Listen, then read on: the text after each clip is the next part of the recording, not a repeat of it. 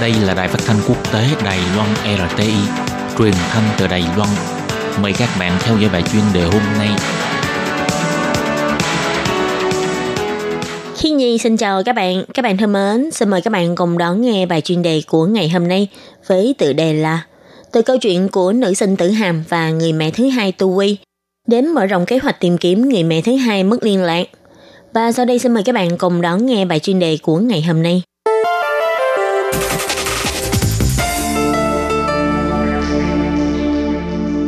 Nữ sinh người Lài Loan tử hàm 15 năm nay vẫn không thể quên được cô Tu Quy.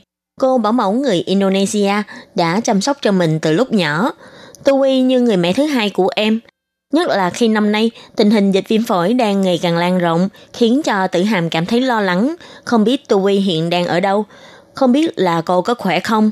Nhưng vì tử hàm cũng chỉ là một nữ sinh trung học phổ thông, năng lực có hạn, manh mối hiếm hoi, chỉ còn lại chú gấu nhồi bông do cô Tu Y tặng trước khi về nước năm xưa. Tử Hàm đã tìm đến giám đốc Điêu Vân Trương của trang bình luận độc lập thuộc tạp chí Thiên Hạ. Em đã cố gắng nhờ người giúp dịch bản tin tìm người ra tiếng Indonesia. Nhưng ở Indonesia có hơn 200 triệu người. Câu hỏi tìm địch tu Y hầu như rất nhỏ. Nhưng ông Liêu Vân Trương vì không muốn từ chối tấm lòng của em nữ sinh này, nên ông đã nhận lời để Tử Hàm viết lại câu chuyện của em và Tô Quy, kèm với bản dịch bằng tiếng Indonesia đăng trên trang bình luận độc lập thuộc tạp chí Thiên Hạ. Không ngờ, câu chuyện này đã khiến cho rất nhiều cư dân mạng cảm động. Nhiều người đã để lại lời bình. Mình cũng nhớ cô giúp việc người nước ngoài đã chăm sóc cho mình khi còn bé.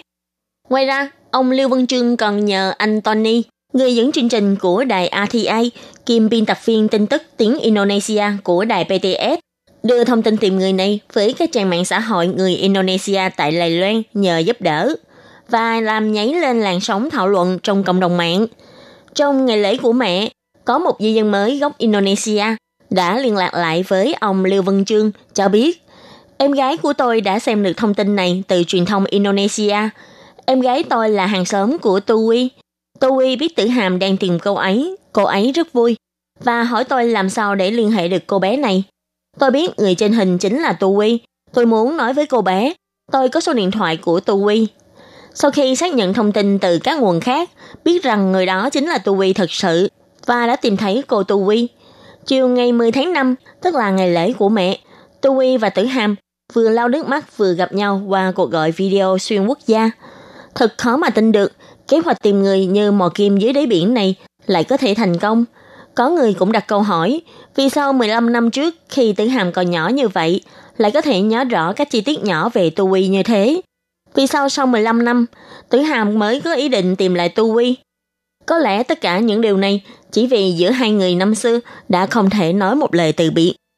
Từ 20 đến 30 năm nay, có rất là nhiều đứa trẻ Đài Loan đã được những người mẹ thứ hai đến từ Indonesia, Việt Nam, Thái Lan, Philippines chăm sóc nhưng thường khi xa nhau, cả hai đều phải vội vã chia tay và để lại nhiều tiếc nuối trong lòng.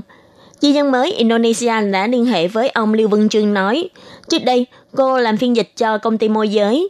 Những việc như vậy cô đã gặp rất nhiều. Cô nói, mọi người đều nghĩ kháng hộ công chỉ là đến Đài Loan để làm việc. Nhưng thực ra, họ cũng có tình cảm với những người mình chăm sóc. Khi xa nhau, vẫn sẽ cảm thấy buồn, thấy nhớ.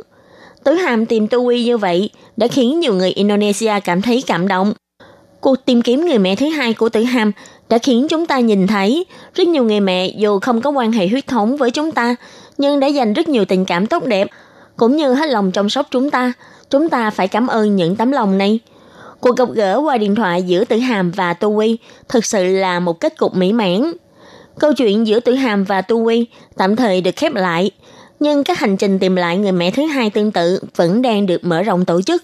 Nếu như các bạn có ai cũng muốn tìm lại người mẹ thứ hai như câu chuyện của Tử Hàm, thì các bạn cũng có thể chuẩn bị các thông tin về số năm mà người chăm sóc đó đã ở Lài Loan làm việc, cũng như là địa điểm, hình ảnh, câu chuyện giữa hai người và bất kỳ manh mối nào mà các bạn còn giữ lại.